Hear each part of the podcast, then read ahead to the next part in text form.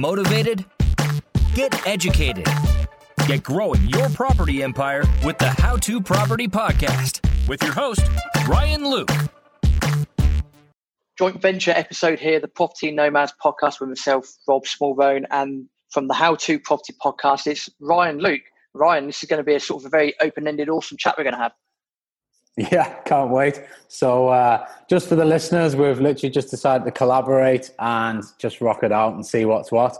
No agenda, uh, just two property guys freestyling, I think. So, yeah, I'm looking forward to it. Uh, just, I just have to say that just off off record, that you've uh, or sorry, off record, that you've just admitted one of the ultimate podcasting sins that you said recently. You um, because everything's been that busy, you already missed an episode, and I mean, yeah, that's it's like golden podcast rule number one. That, has got to suck a little bit, right?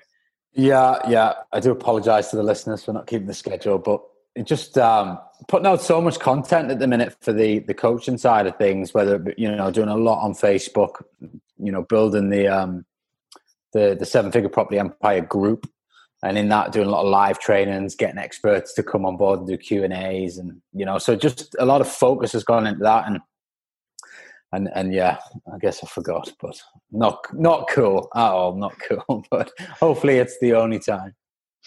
it, it is what it is, and for people that uh, are not aware of what you do, you're predominantly SA based. So how is and I hate to start this off with a pandemic related aspect, but how has SA worked out for you this year? I can imagine with social housing contracts, if you go down that route, it's been quite fruitful. But how's it been? Yeah, so pretty much the question I get asked on every podcast or collaboration that I've done this year. So, especially since March. For us, we've so basically before COVID hit, I, I was very much into marketing and direct bookings anyway, working with my avatar as contractors. And that was always my model. So I don't think, don't get me wrong, the weekend traffic in some of the locations has just disappeared altogether.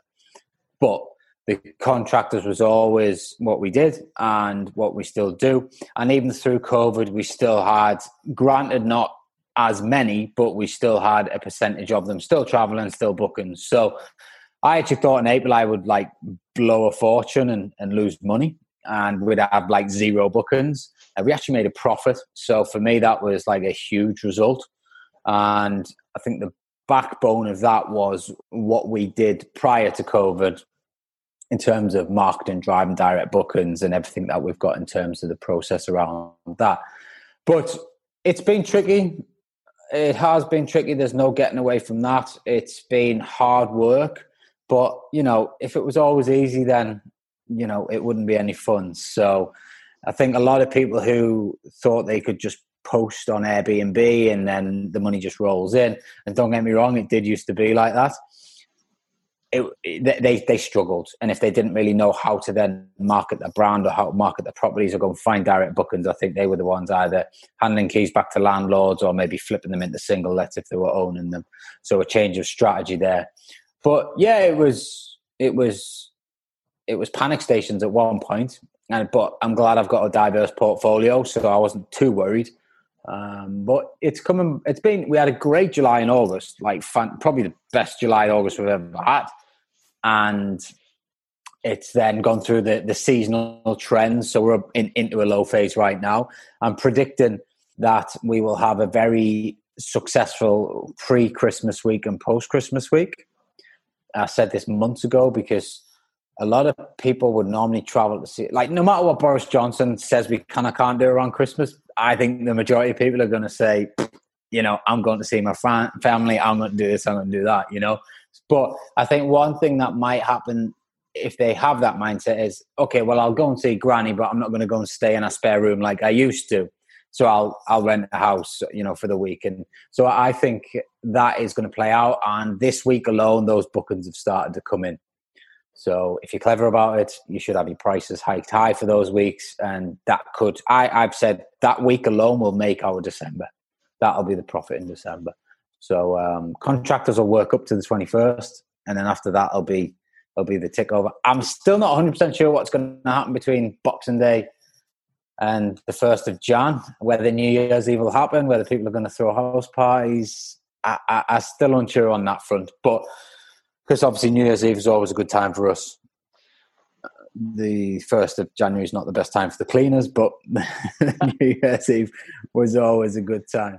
So yeah, so but I do think, and I get asked a lot from my clients. You know, I'm taking this on now where, where we're going. You know, I heard people are going to get people are starting to get the vaccine next week at certain ages. So that's the start of hopefully this this whole thing ending for good. And next year, January is always shit. Like no matter what, it's crap. Yeah, yeah, you can get your direct bookings in and your contractors and what have you, but January just isn't a good month. Even with your contractors, they don't come back till sixth, seventh, tenth sometimes. So you're kind of working on a two week month. But I think from February next year all the way through, we're going to have a very good year for service accommodation. Awesome stuff. So working, yeah, working with the economics, working from the experiences that you've had, of course, in the field for for many a year, and advising your clients the same. So, and understanding the seasonal nature of you know what's going on, but also having that focus, as you say, on on contractors is has proved crucial for you this year. Yeah, hundred percent. And I think we actually, you know, when when COVID did happen, we we improved our marketing. And we launched some NHS campaigns, and we were reactive to what was going on. And we, we swept in some people wanted to isolate and all that sort of stuff, which was good. And we helped them out. We had a lot of people stuck, so we had a lot of people from you know China, India, Australia that, that were stuck and they couldn't get home. So week by week, they just kept having to rent. At one point, we had an Indian charity paying for this family to stay because obviously they ran out of money, uh, and I, I, was I was making a loss on that property, but I'd felt like you know that's when you your, your sort of human element takes over rather than a business brain and you're like you know this family have, they've already spent up and, and they're stuck. They can't do anything. So we worked with this charity and it was a bit of money but we were losing money on it but that that was fine you know. I'm, i was happy to, to to do my bit as they say. And uh, i think you get repaid tenfold for doing things like that. I mean you can't do it all the time but you know in certain circumstances i think that was um that was the decision i made on that front. But yeah we had a lot of people stuck but um, but yeah, hopefully it's the end. I'm, I'm, I'm, sick of hearing the word COVID. I'm sick of hearing. I went to Dubai last week, so I uh, went. To, I'm looking to set up over there. So I had it in mind from this about this time last year. I started the, the wheels in motion because I used to live there, and then obviously COVID hit as we were kind of making a bit of a bit of momentum, sort of early part of this year. So I put the brakes on it. So I went over there last last week to re-engage and, and, and get it going again. So hopefully by the turn of the year, um, if not in, into January, I'll have a few units over there, and they're like fully open. You know, bars are open, restaurants are open, DJs playing till three a.m. Don't get me wrong; they've got the screens, they've got the masks, they've got all that all that sort of stuff, but they're just they're doing it right. You know, people are uh, uh, you know, just because they put some music on in a bar doesn't mean everyone's jumping on tables, hugging each other, and you know, and, and just breaking the rules like we are over here. You know, everyone's being respectful. It's table service, and I think everyone understands that. If you want a night out, you've got to behave like that, and then everyone gets a night out. Whereas we just can't seem to control that over here, and you know, it's it's disappointing really because you know the place is alive out there, and and, and that's what what we where we should be right now. I, always say I think with people in, in I'm just going to say Britain. I'm just going to generalise it. I'm not going to say England or, or pinpoint Scotland, Wales, or whoever. I think it's the thing about being British. We've always had this. Um, yeah, forgive my language. We've always had this "fuck you" mentality over the years. Whether that's war with the French, you know, war with each other. Um, you know, we've had it once with the EU back in I think the 70s or 80s, and, and of course, you know, by the time this is out, you know, you know, Brexit would have either taken effect or was just about to take effect. So we've always had this sort of I think yeah, it's mentality of just you know putting the old two fingers up, going no, f off, we'll do what we want. Yeah. We're we're Britain, and as you say, it looks like it's coming back to shoot us in shoot us in the foot. Hundred percent, hundred percent. I think you know we could have been a lot further ahead than we are now. But listen, we've I think we've been through the pain, we've been through the worst, and we're going to kick on. And I, I think 2021 is going to be a good year. I know we were talking before, and you feel like it's going to go the other way. Um, do you want to dig into that a bit? Why, why do you feel like there's going to be a, big crash? I just, I just think from, I point out that from that, it's going to come back, comes down to strategy. So that's coming from a, a very buy-to-let perspective, looking at what's going on, looking at how much you know money's being printed by all these central banks. Um, you know the stamp duty changes that have taken effect that have you know that pent up demand that was from the first lockdown. You know that's seen people go out and and buy, which is which is great. There's a lot of you know there's a lot of demand out there. I hear I hear and read stories, whether they're true or not, it's a different story. You know, bidding war for this, bidding war for that. So it's not always great for investors, but not impossible. I just think that once that stamp duty effect is taken away at the end of March, um, you know, there's no, in my mind, I don't see any real reason how the stock market could be doing what the stock market's doing, and how the housing market is is so buoyant when everything else is just gone like that. So when I say sort of economic doom and gloom, if I was going in buying, you know, buy to lets next year, buy mortgages, I, would be very, I'd be very concerned on that. When it comes around to refinance them in, you know, two years time or whatever, I just think that it might be a bit, hmm, yeah. I'm, I'm, not, I'm not just overly convinced that it's yeah. going to be productive in a couple of years time. But that being said, if I was in SA, I'd probably be say, thinking what you're thinking. Well, you know, contractors still need to be working. I know I know my traffic. I know what's going on. So my perspective might be different. But yeah, I just yeah, looking around, that, that's what's sort of led me to that conclusion. But mm-hmm. as we know, it doesn't stop the opportunities from being. There's always opportunity there. It's just looking for them and, and acting upon them. So it is what it is. Yeah, we've we've picked a couple up this week. Um, so I think there's a lot of more stuff coming back to reasonable prices, and the genuine BMV properties that need work are now not stood at, done at market value and they're starting to come back down, which is the stuff we've been buying. So signs are there. I think that the market's gone back to normal. My personal opinion is a bit different. I, I think I think the market will return to what it was pre-COVID, i.e., just a sensible market where houses that are worth done at value will get done at value slightly less and houses that need work doing to them? Will be you know 10 15 20 grand whatever the price is below market value. Every now and then you'll get a motivated seller obviously but that doesn't really no matter what market's in you're always going to get them. So i don't see a 20% crash or whatever you know everyone else keeps talking about but at the same time you know i thought that we would see the what i'm talking about now at the end of october. We're now you know mid-december and there's still no sign of it. There's signs of it easing slightly, but there's still stuff going for mental money, overpriced, and I think there's a combination of factors on this, and I've talked about this a lot this week on the various podcasts I've been on. But I think, and it's not one thing. So you've got your stamp duty break for your homeowners, which is huge. I've actually moved house in the last eight weeks, so I've benefited from that massively. That wasn't the decision for us to move house, but I know for a lot of people it was. Um, so a lot of people have moved out. You've got um, so you've got that. You've got a lot of bounce back loan money in the market right now, and you know people are, are using that. You've got probably people who are now working from home and realize that, that, that that's going to be a long term thing and they need an office space and now once didn't have an office space. So that's changing. And then I think you've got your people who probably went through the first lockdown and realized that their house wasn't suitable for their family or their situation. Maybe it was a one bed and you know it wasn't big enough or or whatever they wanted the garden or whatever. And I, so I think a combination of all them is driving the activity at the minute, where people are just basically saying, "I'll buy a house no matter what, as long as it suits my needs," as opposed to looking at it for the price. Um, so that needs to, I think, wash through a bit. And once that has washed through, then I think the market will start to come back down to pre COVID, sensible money, right prices. Because, you know, estate agents are saying to us all the time, like, oh, the houses are going for fortunes, 10 grand over, 15 grand over, da da da. It's like, yeah, but the, the valuers aren't valuing up the stuff. I mean, don't get me wrong, I've had, we've had seven valuations in the last two months, and um, six of them have come in on on, on pretty much um, on what I need. I got one massively downvalued, but you know I didn't think that was that bad given what you, you know everyone's like, oh, I'm getting loads of stuff downvalued, da da da, and I'm like, well, are you getting your stuff downvalued, or have you just got your comparable wrong in the first place?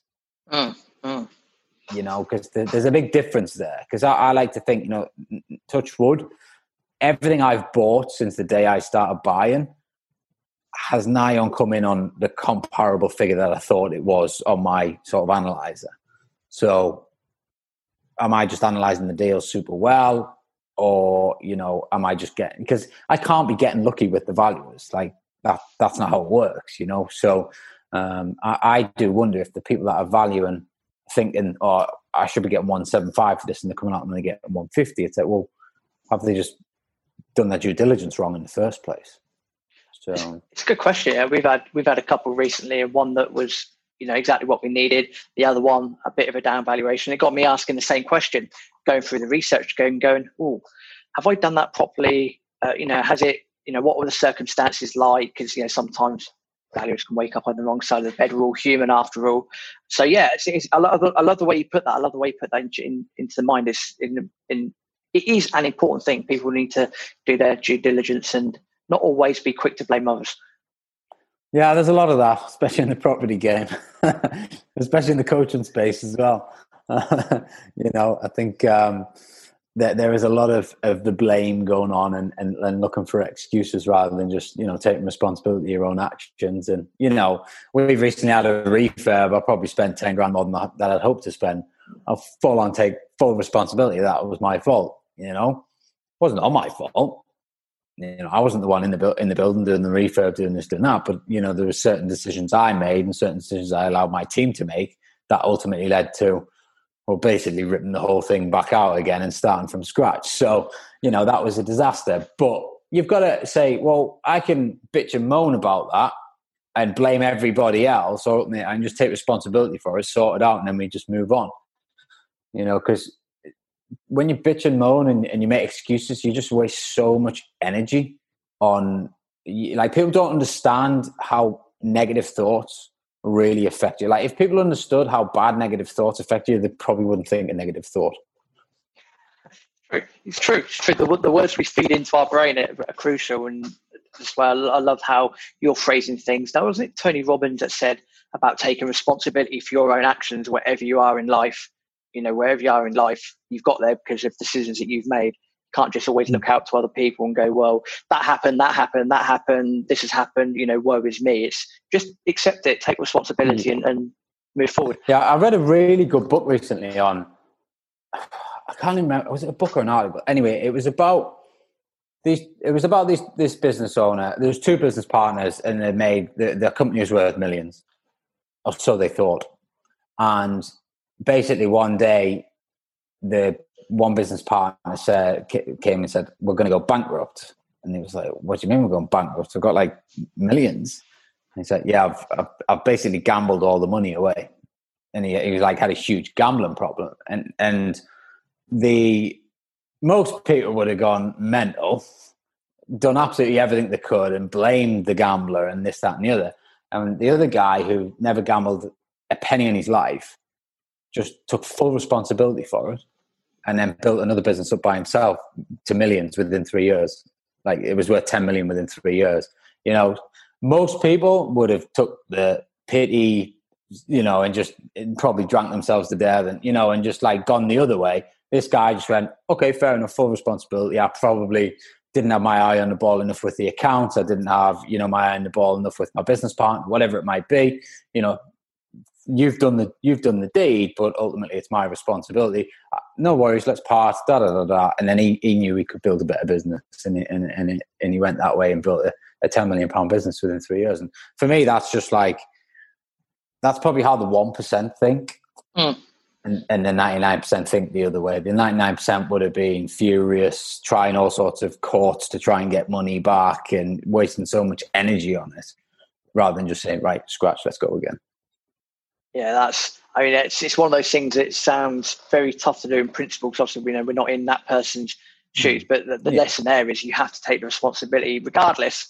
And if you accept that, then as you say, that guy's you know made a multi-million pound business, you know, back up within three years because he's obviously done it before. They're doing it again, not an issue. So and I love I love that story. Yeah. That's pretty cool. No, yeah, I, I, I, I thought it was a book or whatever, but um, I'm actually reading a very good book at the minute called Straight Line, and um, I've read it before, but I thought I'd read it again. And it's about basically there's two types of people, and and you've got straight line people and circle people. So straight line people go from A to B, and they just get rid of anything that's not productive in their life, and they just just go from A to B, and they get results. circle people are always looking for the quickest fix and the next best thing, but they never find it. So they continue to go round and round and round looking for this next quick fix. And they go around. and. It also goes into like, no matter what your position is or what your uh, mindset is or what your, um, you know, DNA is or whatever, you have the ability right now to say, I'm going to be something else a lot of people will say, "Oh, I can't do that because I was brought up that way," or "I can't do that because my genetics don't make me do that," or whatever. Which is total bullshit. Like you can decide today how you want your inner stance to be, and then you can commit and, and move forward with that inner stance. And it's so powerful. The book it really like gets you thinking about not only the actions and the time that you're wasting, um, but on like tasks that don't mean anything and not, not going to get your business further forward, but actually like how you show up as a person each day and how you talk to yourself in terms of like, you know, am I making excuses and blaming my DNA, blaming my upbringing? You know, it's not, you know, mom and dad didn't have any money. I didn't go to this school. I didn't go to that school. So I can't achieve X, Y, Z. Or are you just saying, you know, fuck this. I'm going to be the best person I can be right now, and I'm going to go from A to B as quick as I can. It doesn't matter where I was brought up or whatever. And it, I just read a couple of chapters a day, and it just kind of like just triggers your brain. It's great.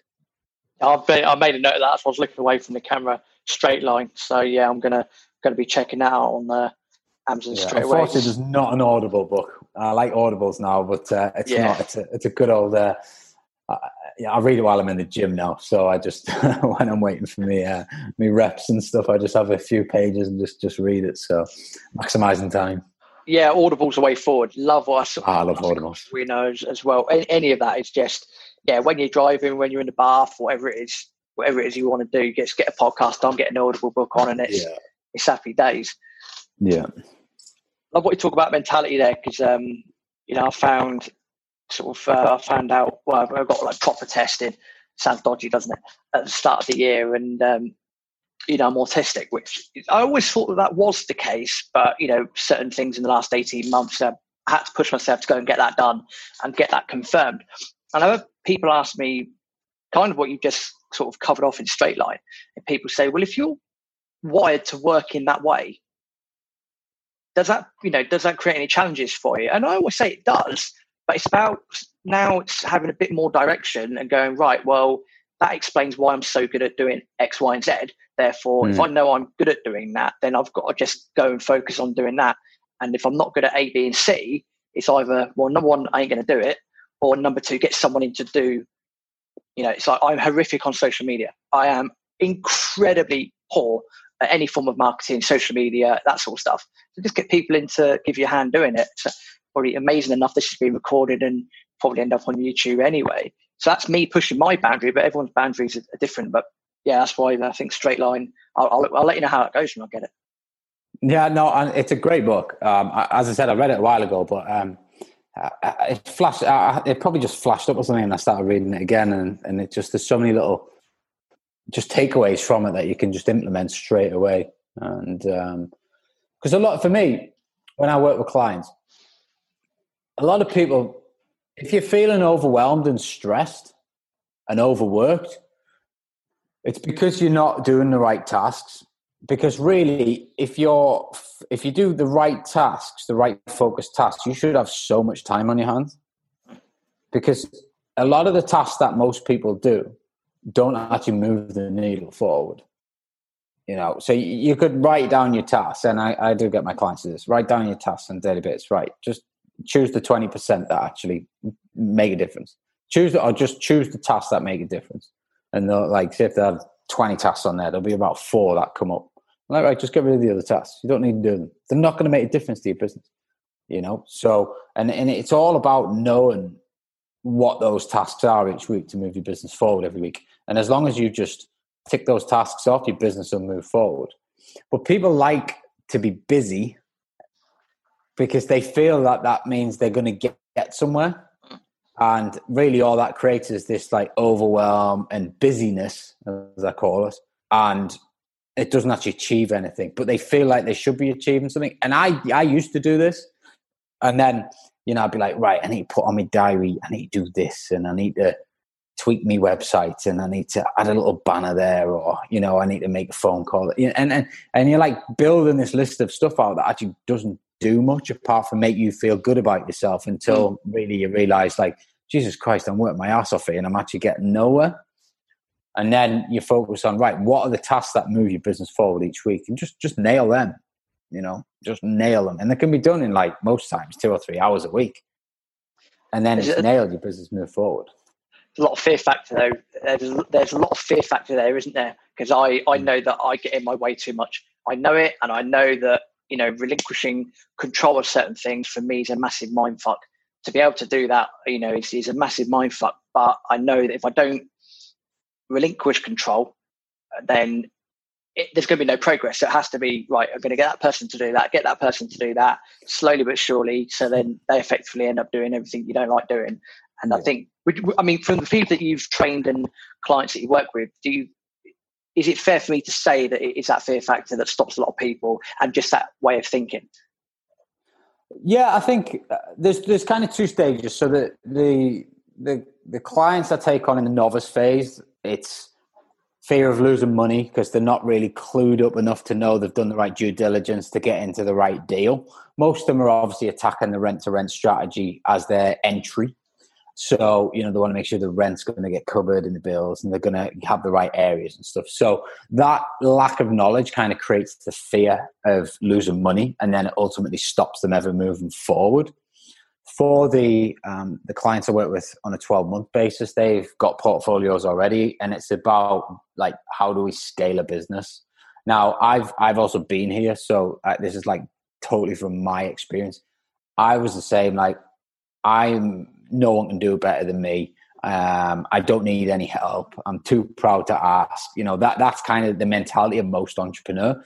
But when you hit bursting point, which I did, um, I realized if I don't get help, I can never achieve my goals. And also, if I don't get help, I'm going to end up hating what I've created because all I was doing was working like a dog, 16 hours a day, you know, and it wasn't enjoyable. So I, uh, well, was, I had a mentor and I also read a good book, forget the name of it now. And it's all about um, protecting the key role in the business and then everybody else does everything else. So, um, that was like a light bulb going off in my head, and I really and I started to realize uh, that you need to um, think of staff as an investment, not as an expense. The minute you start thinking of a staff as an investment, then that allows your company to grow, and it's just an ROI on their time. So you know, whilst we're sat here now recording this, I've got you know marketing, publishing stuff on my social media. I've got deal sources outsourcing deals, which work internally for the business. I've got external deal sources as well, looking for deals for us as well. You know, I've got sales guys, um, you know, working in in the coaching business. I've got you know a bookkeeper tidying the book. So you know, so I, but I used to have to do all that myself. Now, there's only so many hours one person's got in a day. So you will always stay small if you have that mindset that you're going to do everything yourself the minute you start realizing that people are actually investments and they can make your business go further, that was the game changer for me. And that that scalability, like I'm I'm I'm recruiting more people at the minute. So you know we need more operational staff. I need I want more. I want a cold caller for the rent to rent side of things. You know I want some some more sales guys. So you know we're, we're scaling all the time, and because I know that a good A team player will actually be a good ROI for the business. So it's worth investing in. And again, the key point there is is that mindset is yeah. treat stuff as an investment, not a cost, hundred percent. Yeah, yeah, yeah. It's um, the whole game's mindset. I think.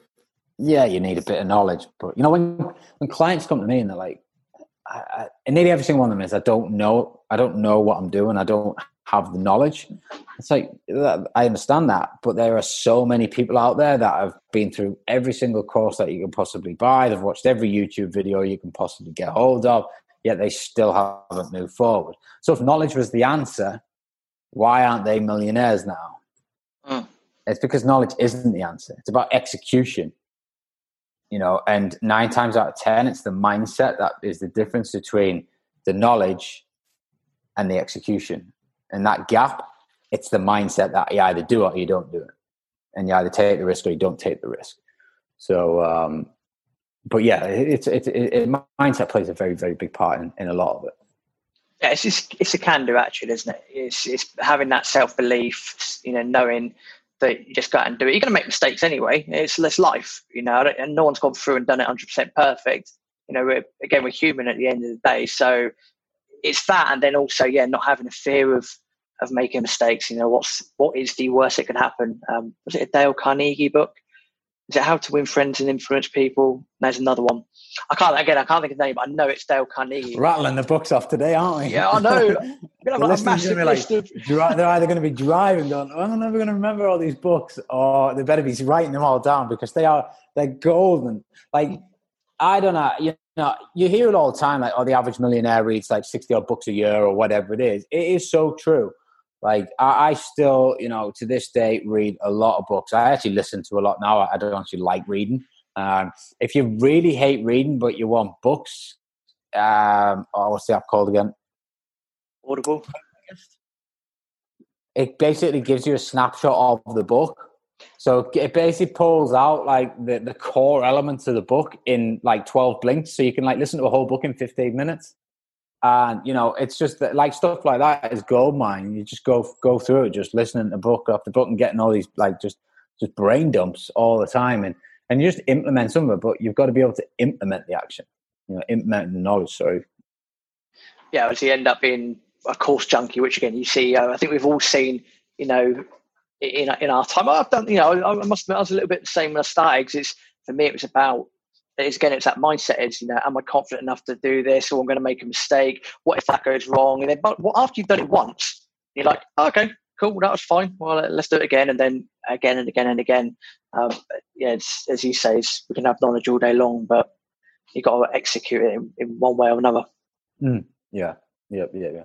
So what's um what's on the cards for you 2021 2021 is well first of all wrapping up uh, so deals we got going over the line. So a few blocks of flats, a couple of single lets. We Want to get them wrapped up um, really before by the end of February, um, and then from there, from there it's going to be one of two things. Um, keeping the network going. You know, keeping an eye out for deals as and when. So you know, you've always got to have your eye on the ball. There's always opportunity, as you said before.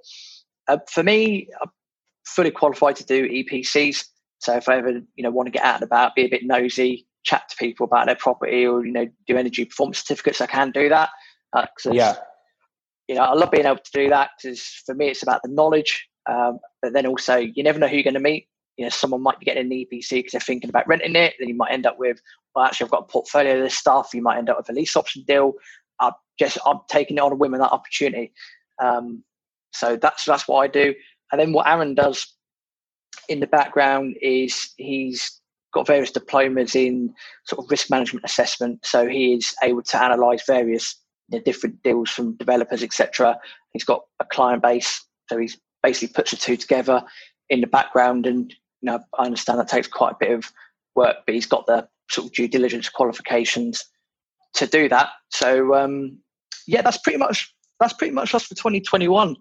I would have thought continuing to grow the podcast, uh, sure we'll find new topics to talk about, continuing to you know basically do what we do what we're doing now and you know, say put put more faith in in other people and you know let go. We both need to let go of certain elements. We've just got to you know relax and go boom, yeah and, and move forward.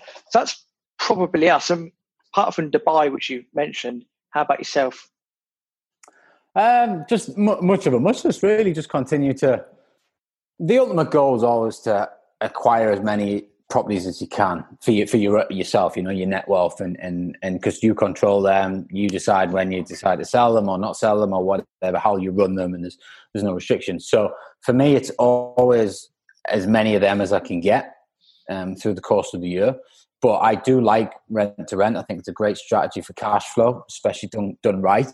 So we've got great connections now with portfolio landlords. We get more referrals every week. You know, we're constantly taking on rent to rent deals. So pushing that. I do.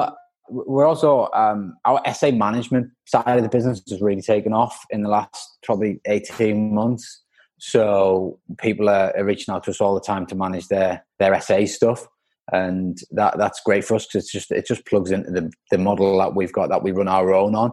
So I predict that, that that's that's going to you know, push hard on that next year as well. And um, yeah, I, I just I keep toying with the idea of you know converting a pub into five flats and then running it as an SA or something like that. But I just like the quick single lets. You know, I can like ten weeks now. I, ten weeks is the quickest I've done it from keys to money back in my bank account. You know, and then I, I can get them. You know, all we're doing is bathrooms, kitchens, carpets, decoration. So the the the build works like two weeks max. So by the time I've got the keys, three weeks later I've got a tenant in, and you know not long after that I've got the money back in my bank account. So I can then go again, and so I I just get sucked into that time and time again. let's just do another like load of them rather than trying to like do a conversion that's going to take whatever six to 12 months and you know tie up loads of cash and so but i'd, I'd, I'd like to think at some point next year i stumble across the right conversion opportunity and we'll have a go at that. Because you know you're talking about the blocks you've got there. I find the blocks of stuff at the minute are working really well for serviced accommodation. So the blocks that we've got um, they they work incredibly well for serviced accommodation uh, contractors groups staying but wanting their own sort of room or, or, or flat and um, you know wherever we've done the block stuff that that seems to have worked really well. So that's kind of the only reason i want to get a block that i own myself. They're all those ones. So i want to i want to get a block that i own myself. But it's um yeah, I just kind of get sucked back in the the dead easy single lets, no hassle, not much of a project. You don't need project managers. It's just you know just very very simple stuff, and they rent really quickly. Uh, and obviously, the ROI up here is, is, is great for the rentals. I, I can only imagine saying you're based up in the northeast, if I'm not mistaken. Northeast, yeah, yeah. So yeah. in Newcastle, but we invest kind of all around the northeast. So. Right, so it, it truly is a wonderful area. If anyone's listening and they've not been up there, it is a truly wonderful area. It absolutely is. I think you've got, you know, yeah, you've got everything you need up there. Newcastle, yeah. Scotland, you know, loads of wonderful places to see. Lindisfarne, you know, all of that stuff. Just quickly, um, so it's possible our demographics of podcasts are different. Um, for somebody that's just heard you say 10 weeks from getting the property to cash back in the bank, some people might be sort of listening thinking, well, don't you have to wait six months and etc., etc. Could you just explain that process of how you're able to do it so quick, just so to prove to people that it can be done? Yeah, sure. So there are the mortgage rule is only really if you're taking a mortgage out in the first place. So if you go mortgage to mortgage, which technically you shouldn't do, you know, a mortgage product is a long-term finance product, not a short-term finance product. But I know a lot of people do do it. I just think it's an incredibly slow way to do it. So if you cash the purchase or you bridge the purchase at the beginning, then you have the um, ability to refinance before the six month rule with several land- lenders out there at the minute. So they um, th- they allow it to happen. So we take advantage of it, and um, you know we, we, get the money back out, and, and we're buying again before. So I think mortgage to mortgage, you're looking at it because remember you can't apply until the six month point. Mm. So by the time you're like three months down the line with money in the bank, you're talking nine months at best. In that in that same period, I could have probably bought three houses mm. for the same that you're doing the one. You know, so I've got three lots of cash flow rather than one. I've got three lots of equity gain rather than one. So, and this is where I always have the argument that I don't think bridging loans are expensive because the opportunity cost of not getting those extra two units in the same time frame is a lot more than the higher bridging loan fees. And I think too many people scrutinize APRs and bridging loan exit fees and settle fees and, and everything else. For me, it's about speed. And I think if you focus on speed, you add more cash into your business a lot quicker, which ultimately leads to uh, more equity as well.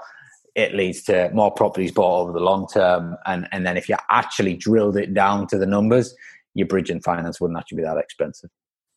Do you think with your experience of uh, bridging because uh, the other thing I do sort of hear from various people is you know bridging sort of painted to be the sort of relatively quick, relatively easy finance, and then when people start applying for it, it's always you know question after question after question after delay after delay after delay. Do you think that's a fair thing to say, or people haven't found the right broker, haven't found the right bridging product? What do you think? Yeah, I think in, in my experience, no. Like I can submit an application today, I'll have pretty much an approval tomorrow, and then it's just a case of the solicitors working with their solicitors and drawing the funds down. So you know, within within a couple of weeks, I can have the money on that. So again, I think it comes down to you know probably your business setup, your who who you're applying through, and um, I tend to do bridging direct. I don't really get my broker involved because I've got a good relationship with the bridging company. So I just send the rep an application and, and he just bangs it through. So there's no real need for a broker to get involved in that. But it's um, yeah, in my experience, I've I've had no no dramas really with bridging. Um, I think it's a great product when used well. I know some of the lenders used to do a bridge to loan product, which was great because they would give you the end valuation on the bridging valuation. So they'd be like, okay, well, it's worth this now, yeah. And if you do the work you say you're going to work, we will then put it on our loan product once it's finished. So you were like, you knew you were going to get the uplifted value. So you're like, all right, great, my money's not going to get stuck. But the downside of that is, I think they on purposely maybe take their time a bit to get you off the bridging loan. but at the same time, if you're a bit unsure of an uplift value, it's a good way to sort of give you that confidence that you're going to get it right and you're not going to get your money stuck. So it has its it has its positives and its and its negatives. Um, but you know, like we spoke about earlier in the program, I think when you are confident and you've done it time and time and time again, and the numbers keep hitting the mark time and time again, then you've you've got your research nailed and and and there you're within the the ballpark figure nearly all the time, then you don't really need that that product to then give you the confidence because you've already kind of got the confidence that you know it's going to work. Yeah, it's it's a case of doing it once, seeing how it goes, and then rinse and repeat. Mm. Pretty much. Yeah, yeah. Awesome, the game's awesome very stuff. simple and very boring you know it, it's it is literally just rinse and repeat whether it's rent to rent whether it's purchase them whether it's running them as SAs whatever. It is just rinse and repeat you know. Getting good processes in place just get another one. Do the same again get another one do the same again. And you know over time before you know it you've got a hell of a portfolio and, and plenty of cash coming in. So true very very true. What keeps you going? What what's the end game for yourself? What keeps you going? Um I want to retire in three years. So I'm 36 in a bit. And so 40 is my, well, when I say retire, like, I'm never going to sell up because I'm just going to hand the portfolio to the boys. I just want to be at a point where I can, I mean, I, I pretty much don't work. See, now I don't work in the business. I work on the business all the time. So I'm always doing the things that I want to do building systems out, you know, making our communication platforms better, you know, making sure that our onboarding processes for a property are better, you know, and making sure that, you know, our KPIs are on point. So, you know, everyone knows what they're doing and, and building a good team and, you know, that kind of leadership sort of role. And I really enjoy doing that.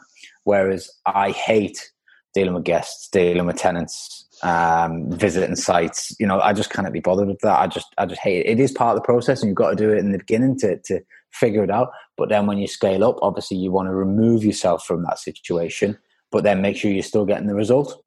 So I just focus on now on I really enjoy like I've always enjoyed marketing. So I work a lot with my marketing team. Um, you know, how can we generate leads? I love chatting. Like generating a lead probably gives me more of a buzz than buying a house. so uh, like seeing that you've written an advert, created a video or whatever it is, and then that you post it somewhere, you pay, put some money behind it, whatever it is, and then all of a sudden you get a lead, and then you turn that lead into something. I think that's uh, there's power in that, and you know, and, and that drives. So, so yeah, just no real plans really. Um, Want to scale to a thousand properties. My target. That is my target. It's a massive target, but that is my target by the time I'm forty. So I don't know what really drives me to do it. I just, I, I just, just, just want to do it. I think when I set myself a target, I want to get to my target, and you know, and that's that's what I'm pushing for at the minute. Awesome stuff. I love that. I love that because what, yourself. What's your what's your what keeps you going? Yeah, for me, for me, it's the travel, which is a bit of an odd thing to say right at this current point in time. But I want to visit every country in the world by the time I'm 50. You know, I'm 32 at the time of recording, so I've got plenty of time, plenty of time to go to get there. But, you know, you know, in order to do that, you need to, you know, have the you have the cash flow coming in. So it's you know building up that portfolio. Ultimately, it'll get handed down at some point. Um, and very very similar. We've known each other 15 years. So for him, it's like, well, let's you know build it as big as we can. Let's aim for you know X amount per month. Then you know add the team in. Most of it will be managed anyway, if not all of it managed. Yeah. Uh, then that's it. Get out and about, go to the big sporting events that we like doing, go you know to the, these random places in the world, and yeah, again, it's you know slow, steady, consistent, and yeah, to travel and the, these big events keep us going. Yeah, yeah, for sure. I mean, the great thing about probably is you can run it from your mobile phone now. Yeah, if you've got good systems and people in place, you can run your business from your mobile phone. Um, the only thing I haven't managed to figure out is signing docs with solicitors for purchases abroad or you know eh, from a distance. They always want the originals you know the personal guarantees. Some people are accepting zoom at the minute but whether that continues post covid i don't know. So um, you know the witnessing of the signatures but it's all just a bit backward that that process. That, that's probably the only thing that would keep you tied into the uk i think. But if not you'd be on a beach running your business from somewhere so.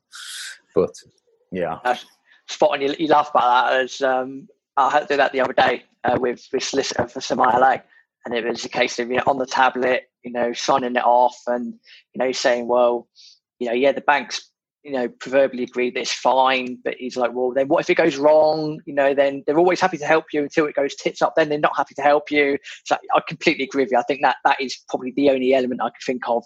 You know, solicitors, mortgage lenders that are gonna they always like that wet signature, don't they? And I think that's probably the one thing that might hold us back. But where there's a will, there's a way. Yeah, sure. Yeah, I think you just might need to take a 24 hour visit back to the UK to sign your docs and then go home or go wherever you are in the world. But uh, seems a bit extreme. But anyway, listen, absolute pleasure. Um, I think we've hopefully given the listeners enough to entertain them with and give them some uh, some value. Plenty of books to go and read, that's for sure. Uh, yeah, I've made a note of them, so we'll put them in the show notes. yeah, cool. I always like to connect people on my show. So, how can people find you? Yeah, uh, likewise here. But uh, the best place to find us, are the Property Nomads podcast. We're on you know iTunes, Stitcher, Spotify, that sort of stuff. I've also been lucky enough to write a couple of books. Um, I just go search my name, Rob Smallbone, uh, Buy to Let House Get Started, and 101 Top Property Tips. You can find them on Amazon. And uh, if you ever need to contact me personally, I always say email rob at tpmpodcast.com. If not, just check out the Property Nomads podcast on the, on the various socials um, as well. And then, of course, we like to do the same, Ryan. So, how do people find yeah, um, just Seven Figure Property Empire Facebook group. Head over, stick a request in, we'll get you inside, and um, and then I'm in there all the time. So if anyone wants to then take it further, they can um, DM me or whatever. But uh, yeah, we, we hang out there a lot, and we do a lot of stuff in there. So awesome stuff. Great episode, loads of content, and uh, hopefully I'll catch up maybe in Dubai at some point. yeah, sounds like a plan.